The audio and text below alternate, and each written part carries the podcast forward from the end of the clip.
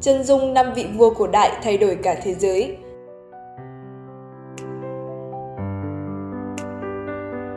Boudica, nữ hoàng của phiến quân.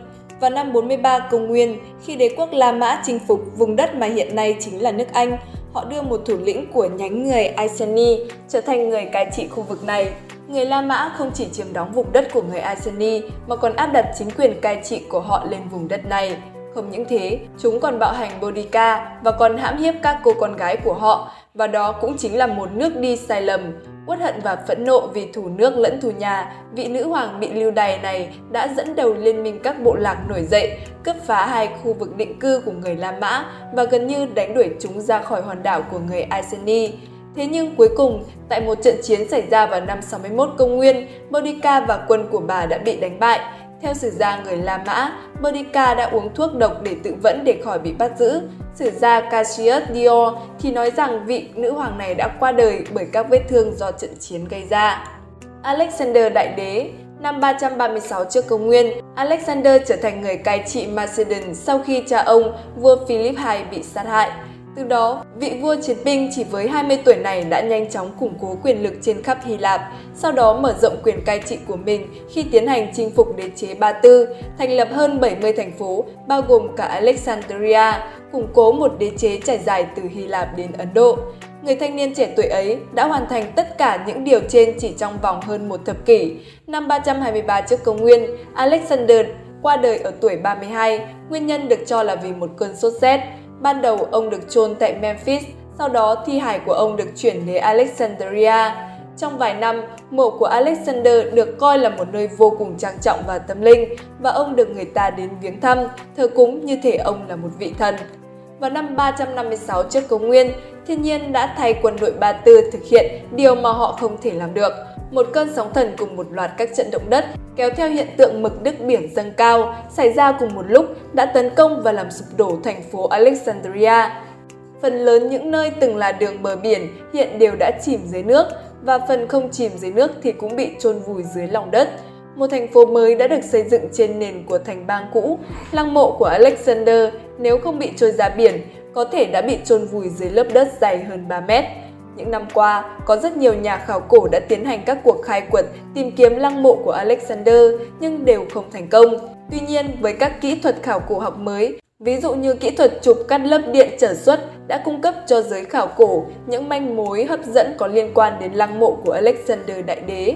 Một nhóm khảo cổ làm việc ở Alexandria đã phát hiện một số điểm bất thường. Những manh mối có thể dẫn họ đến gần hơn tới nơi an nghỉ cuối cùng của Alexander Đại Đế, nhưng cho đến nay bí ẩn vẫn chưa được giải đáp. Cleopatra, vị nữ hoàng cuối cùng của Ai Cập cổ đại, Cleopatra là vị pharaoh cuối cùng của Ai Cập cổ đại, đã cố gắng gìn giữ nền độc lập của vương quốc mình khỏi sự thống trị của Rome. Sau cái chết của Julius Caesar, Cleopatra đã cùng với Mark Antino, người yêu của cô, cha của ba đứa con của cô, để ngăn Octavian, cháu trai đồng thời cũng là người thừa kế của Caesar, mở rộng sự cai trị của đế chế La Mã sang Ai Cập. Thế nhưng cuối cùng Cleopatra cũng không thể thực hiện được công cuộc bảo vệ lãnh thổ của mình. Khi Octavian thắng thế, Antino đã tự sát. Ngay sau đó, dù đau buồn vì mất người yêu, hay là để tránh sự nhục nhã của việc thất bại không muốn phải bị áp dưới đế chế nô lệ tiếp theo, Cleopatra đã tự sát bằng cách để một con rắn hổ mang cắn mình. Attila, quốc vương của đế quốc Hung Vua Attila cai trị người Hung trong khoảng thời gian năm 440 đến 453 công nguyên. Mặc dù đã đánh bại nhiều bộ tộc đe dọa đến đế chế La Mã, Attila vẫn là một cái gai lớn trong mắt đế chế này. Khi cai quản một đế chế trải dài từ dãy Af đến biển Kasi, Attila cùng người La Mã đã thương lượng một hiệp ước liên quan đến việc trả phí bảo kê cho Attila và khi thấy người La Mã muốn quất ngựa chui phong, Attila đã tiến hành tấn công và cướp phá các thành phố của họ. Những cuộc đột kích của ông được cho là một yếu tố quan trọng dẫn đến sự sụp đổ của Rome. Các chiến thuật của nhà lãnh đạo người Hùng rất khốc liệt và đẫm máu, đến mức mà ngày nay người ta sử dụng từ Attila như một từ đồng nghĩa với sự xấu xa. Ngạc nhiên là Attila không chết trên chiến trường nhưng lại chết trên giường. Trong quyển Sự suy tàn và sụp đổ của đế chế La Mã mô tả về cái chết của Attila với những ngôn từ rất đỗi khốc liệt như một động mạch đột ngột vỡ ra và khi Attila đang nằm ngửa, ông bị chết vì ngạt bởi dòng máu. và thay vì chảy ra từ mũi lại trào ngược phổi và dạ dày. Các nhà sử học thời bấy giờ nêu nguyên nhân dẫn đến sự việc trên là do Attila đã uống quá nhiều rượu trong tiệc cưới. Thanh Cát Tư Hãn, người sáng lập và cai trị Mông Cổ. Thanh Cát Tư Hãn là người đã thống nhất toàn bộ Mông Cổ, gồm hàng chục bộ tộc tham chiến đỉnh cao. Sau đó, ông chuyển sang xâm chiếm phần còn lại của châu Á.